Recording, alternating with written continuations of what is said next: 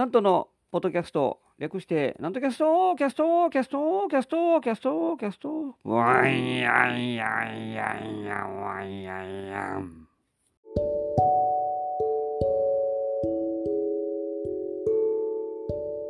はい、皆様ご機嫌いかがでございますか上方講談界の宮根誠司こと旭堂南斗でございます。え先週はもう大変な雨が降っておりましたが、皆さん、なんともなかったでしょうか。ね、バケットをひっくり返すような雨でありましたね。うん、もう梅雨の、もうもう梅雨入りしてますから、えーそこへ来て台風と梅雨前線が一緒に一緒くたに来て、えーすごい雨になってしまいましたが、いやこれからそういう雨も増えてくるでしょうね、これからの、えー夏に向かって。まあ、梅雨ですから、もうあと1ヶ月はしばらくずっと雨でしょう。まあ、ずっと雨言ってもそ、そのね、毎日降るわけじゃないですからね。えー晴れる日も中にはありますけど、えー基本的に雨模様だというもんでありますよ。うん。でも夏が近づいてるので、ちょっとワクワクしますけど、あのーこの時期だから夏が待ってると思うと、この梅雨の季節も結構私好きなんであります。うん。この梅雨を乗り換えれば、乗り越えれば、夏が待ってるというのがワクワクする。けども、もう、夏入ってしまうと、もうあっという間になんか過ぎてしまう。夏が好きですから、もう好きな、好きな時というのは、楽しい時というのはすぐに過ぎてしまいますから、もう夏終わりやんっていう風になってしまいます。なんかもう、まだ、えー夏本格化してないのに、もうなんか夏の終わりのことを考えてしまう。ちょっともうすでに山下達郎の、えーさよなら夏の日が私の頭の中で流れているんですが、えー困ったもんでございますよ。これからですもんね、これから。何でもそうです。始まるまでがワクワクするんです。遠足でも、その前の日が一番楽しいですからね。えー旅行行くにも、えー、明日、あそこ行こう、ここ行こう、えーどんな楽しいことが待ってるんだろうというのは、ワクワクするんですよ。えー始まって、帰り道になるともう死にたいってなりますかね。えーもう終わりか。明日仕事やとか、えーそうなりますからね。えーこれからですよ、ワクワクするのは。まあ、雨も降ってもらわないとね。えーあのー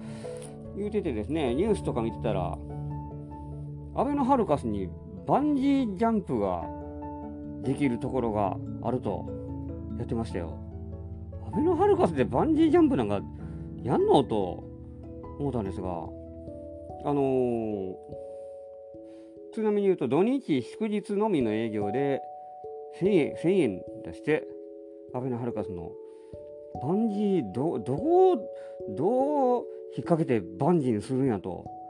思ったら、なんと室内でバンジーをするんですって、えー、何やろと見てたら、あの女性のリポーターの人が体験してましたよ。あの 3D メガネみたいなのかけて、ゴーグルかけてですね、えーあのなんかけ健康器みたいなのになんか乗って、ササーフボードかわからない、傾けた感じですね、えー斜めになって立って、で、それ、 two、one、バンジー言うて、あの、逆さまにされるっていう。そうそういうバンジー、疑似、バンジージャンプ体験、バンジー VR ができる、えーその映画めちゃくちゃシュールでしたね、なんか。ほんまにバンジーやってたら、わーってなるんですけど、ただ単に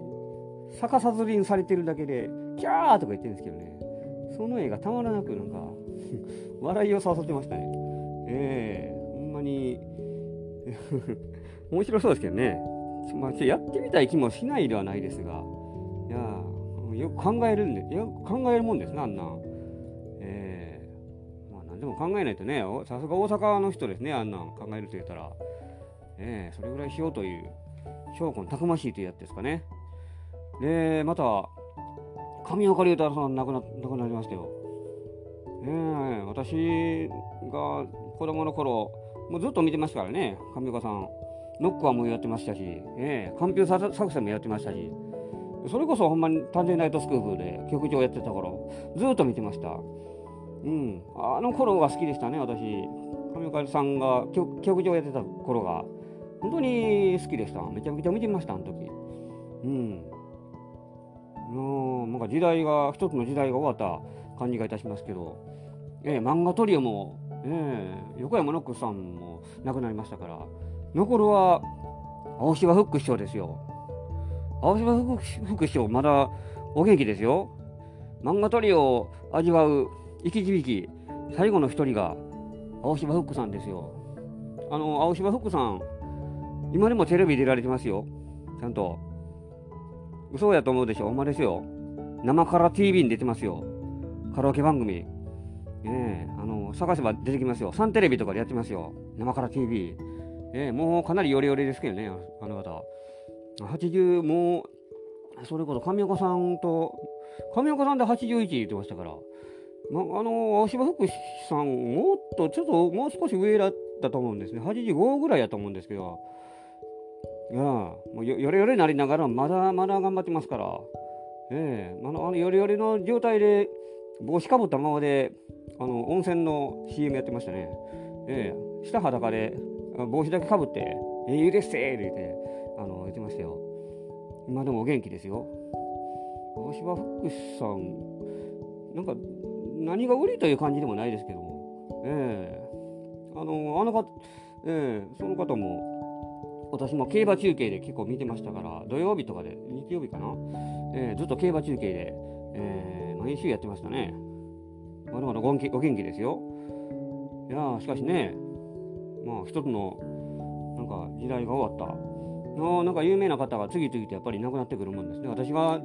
ね、年いっただけですけどね、年いった言うとまだまだ若いですけどね、その40そこそこですから。あら、世間の80そこいらのおお茶に比べたらもうめちゃくちゃ子供みたいなもんですから、あら、まだまだですよ。もっと生きないとね。うん、私の父親も、もう今、78か、それぐらいかな。だんだんもう親の年齢すらよく分からなくなってましたけど、昭和21年生まれだから1946年生まれですよ。46年生まれの10月だから、今年で77か。ああ、そうか、そんなもんか。ですよ。あのー、最近つくづくは思うんですけど、私本当に講談師になるなんて夢にも思わない、えー、思わなかったです。あのー、うちの父親は銀行員でして、えー、あのー、もともとですね、地方銀行のあれですけども、まあ、忙しくしてましたね。うん、朝早うから家出て、あのー、割と転勤が多かったんでね、ほんで、転勤言うと、まあ、大阪の一円がほとんどでしたが、あの実家が奈良にあるもんで、奈良からま大阪に通って、え仕事でですね、近いところやったらいいですけども、ほんま遠いところ、ね、あの堺八田支店とかありましたかね。あ、あんなとこまで行くんか。えー、あの時が一番かなりきつかったみたいですけど、移動で、それこそ2時間ぐらい、えー、かかりましたから、それを往復で、えー、やってましてですね、もう夜も遅なって帰ってきて、で、また言うて、もう次の日ももう、ね、寝る間もないぐらいにして、えー、帰ってもすぐ寝て、また朝早起きてでで忙しくしてましたから、あの頃バブルでしたからね、ほんで、えー、余計に忙しかったですよ。えー、そんな父親、あのー、地味な人ですけどね、なんか、地味というか、そんな人前でうわーっていう人ではないですから、お酒もそんな飲まないですし、友達同士でなんか自己こちこうという人でもないですから、割と、あの、おとなしいですけどね。うん。で、まあ、でもよく遊んでもらいましたけどね。今でも元気です、もちろん。あの遊園地にも連れてもらったし、公園でキャッチボールとかしてもらったし、で、私もごく普通の家庭に育ったつもりですが、うん、うちの母親は専業主婦でしたけども、まあ、あの、どうですかね。まあそういう母親もそんな別に目指したがりでもないですし、うん、私はクラスの人気者でも何でもなかったので高校中学高校本当に、えー、おとなしい人でしたよまあ、今でもおとなしいですけどね、私も大体。うん、大学も行って、なんか普通に高校行って、大学行ってって感じで、本当に何にも考えてなかったですね。ぼやーっとしながら、あのそこまで人生を生きてきて、何をしたいとか、そういうのが全然なかったですね。で、将来、何になろうというのがはっきりとしたビジョンも本当になかったんで、ただ漫然となんかレールに、敷かれたレールに乗って、うん、生きていただけでしたから。で、そこへ来て大学卒業する間際に、養成所に行きたいって言い出したんでね、さすがに両親はびっくりしましたね、その時。本当にうちの、まあ、姉もそうですけども自分を見てきた人たちは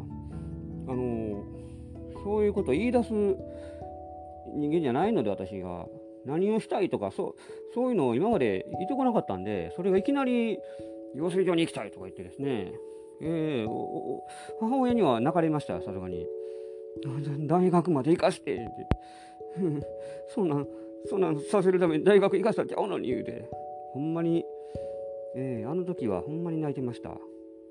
そりゃそうやろと。父親はですね、その時、あのー、反対というかですね、あの、そうそう行くんやったら、そのままずいっぺん見学してから考え考えなさいって言われまして、えー、その授業授業やってるのを授業見学していっぺん見学でそれそれでまた考えたらどうやというふうに、まあ、やんわりと反対されました。えーそれでも、それ以外特に何も言わなかったですけどね。うん、まあまあ、そりゃそうやろ。あの見学、うん、したらええやんというのはまあ分かりますけども、うん、あのまあ後で考えたら見学したところで何もないやろという感じでありましたが、うん、とにかくもう無理やり私はもう行きましたね、だから。ええー、どう思ってたんですかね。うん、まあまさかなるとは思ってなかったでしょうが、そういう両親でありますからそんな私が本当に人前でこうやって喋るような人間ではないのでいまだにやっぱりそういうところは不思議な気がします。はい。まあ、慣れは恐ろしいもんで、もうずっと人前で喋ってたら、あの、な慣れるもん、慣れるもんやなと、ちょっと、あの今にして思ってます。はい。あのまあ人前でなんか喋るという憧れはちょっとあったので、えー、やってみたいなという気はあったんですがだそれがあの表現できなかったので結構モヤモヤしたあの青春時代でありました。うん目指したがりじゃないはずなんですけどもどこかで目指したいという気持ちもあったしうーん、まあ、そこへ来てですね、まあ、自分を他にやりたいこともなかったっていうのもありますから周りの人たちももっとあるやろって言われましたね。養成所行くとかじゃなくて、もっと他になんかやることあるやろと。まあ、それはそうですけどね。んあのー、不思議ですね、本当に。日本史、歴史が好きでもないのに、ほんでまた講談師になって、えー、その時もやっぱり、まあ、驚かれましたね。一応、まあ、報告はしましたけども、もうもう好きなようにしという感じで、あのやってます。でも、あの養成所行って、ちょっとまあお笑い的なこともやってましたから、その時、それよりは、ちゃんとした師匠のもとで、お世話になって教えてもらうから、まあそれはそれで、まあええかという感じで、えー、見てくれてましたから。で、父親は、割と、私がだから3年目、4年目ぐらいに舞台、えー、出てですね、お寺の会とかで突然現れて、お客さんで見に来てくれてましたね。日曜日の会とかやったら。うん。ちょっとまあ嬉しいというか、恥ずかしい気もしました。身内ですからね、言うても。身内の前で、そうやって自分をやってるのを披露するというのは、なんとも複雑な気持ちなんです。ほんま、あの、知らん人の前でやるのは、割と、まあ、平気っちゃ平気なんですけど、えー、友達とか、家族とか、あの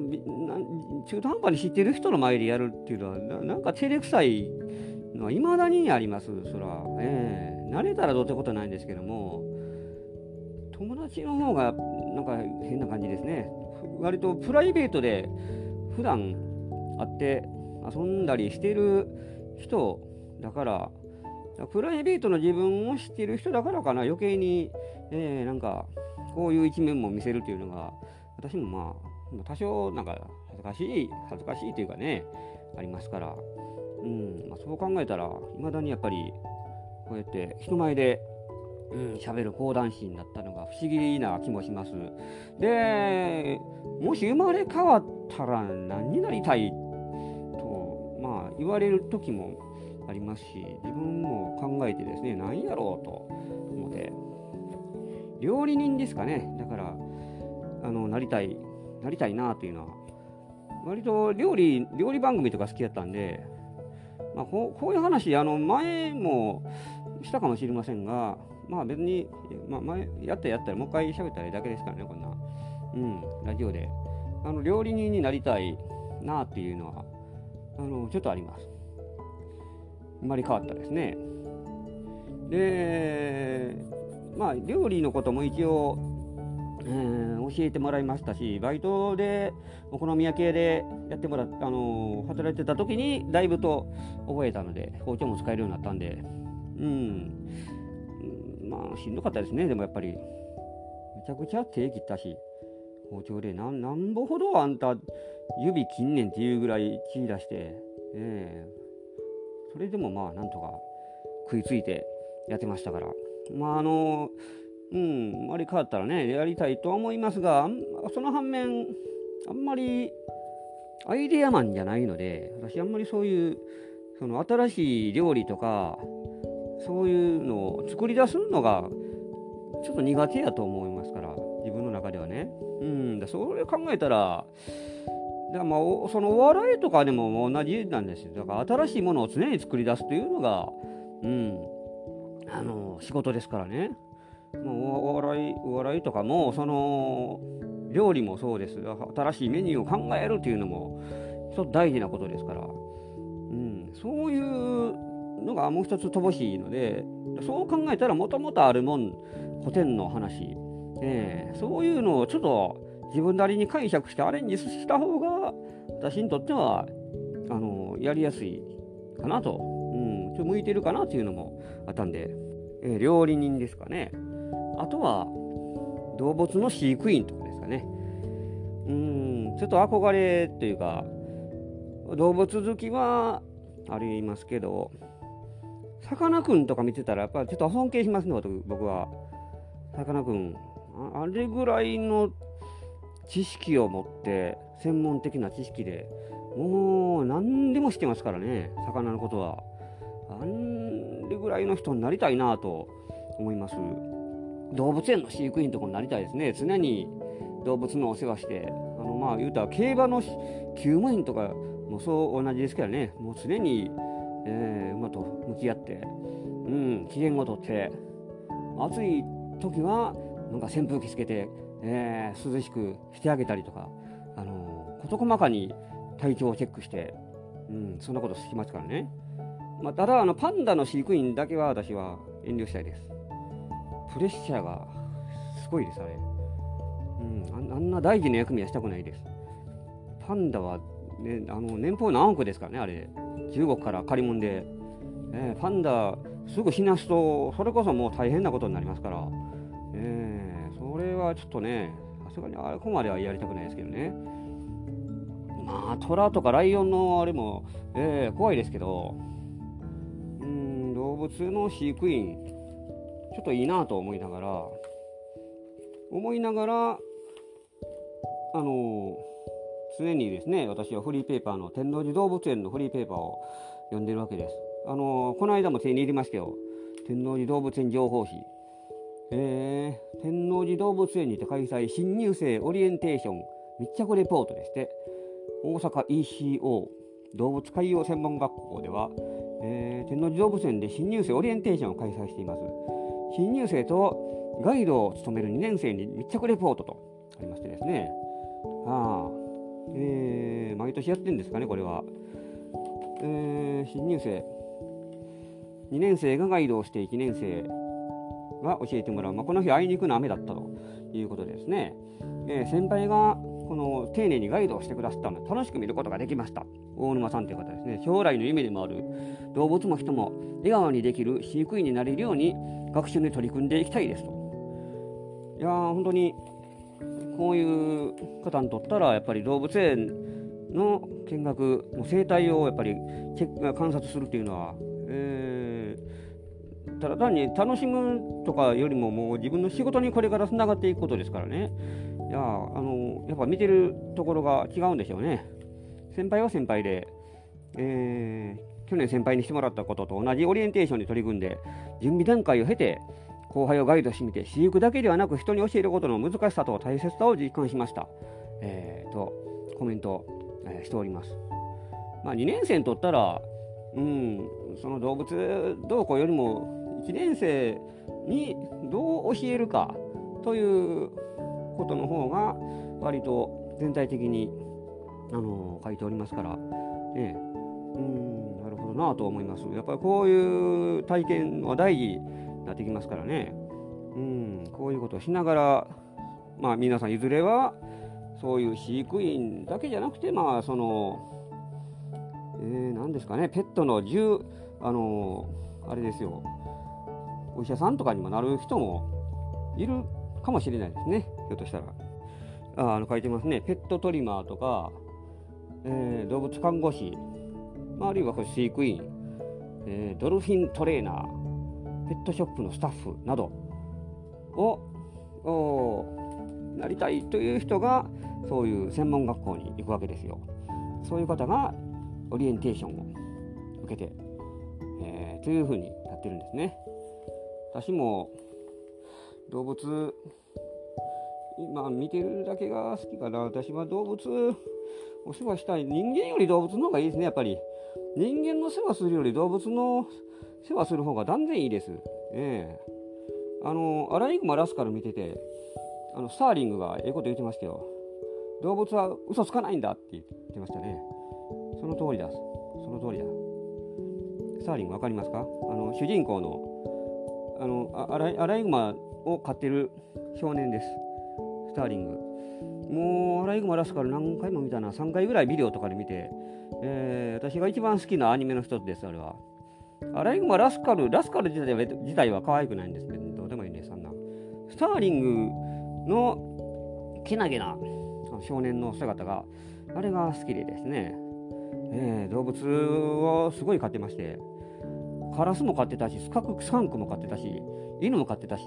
結構大きな家ですからね、あこは。えー、ノースケ、スターリング、スターリングの家は。うん、お手伝いさんが動物嫌いだったんで、もう、もう、もう家の中入れないでくださいって、おばちゃんっ。てましたら、えー、よく見てましたけども、まあ、それもいいなと。動物は嘘つかないですからね。人間は嘘ついてばっかりです。私もそう言いながら、ね、嘘ついてばっかりで、嘘つくのが仕事になってますからね。講談師見てきたような嘘をつきですからね。えー、なんか矛盾してますね。うん、人間は嘘つかないって言いながら自分が嘘ついてますから。まあ、これも、何ですかね。世の中そういうもんなんですよ、おそらく。はい。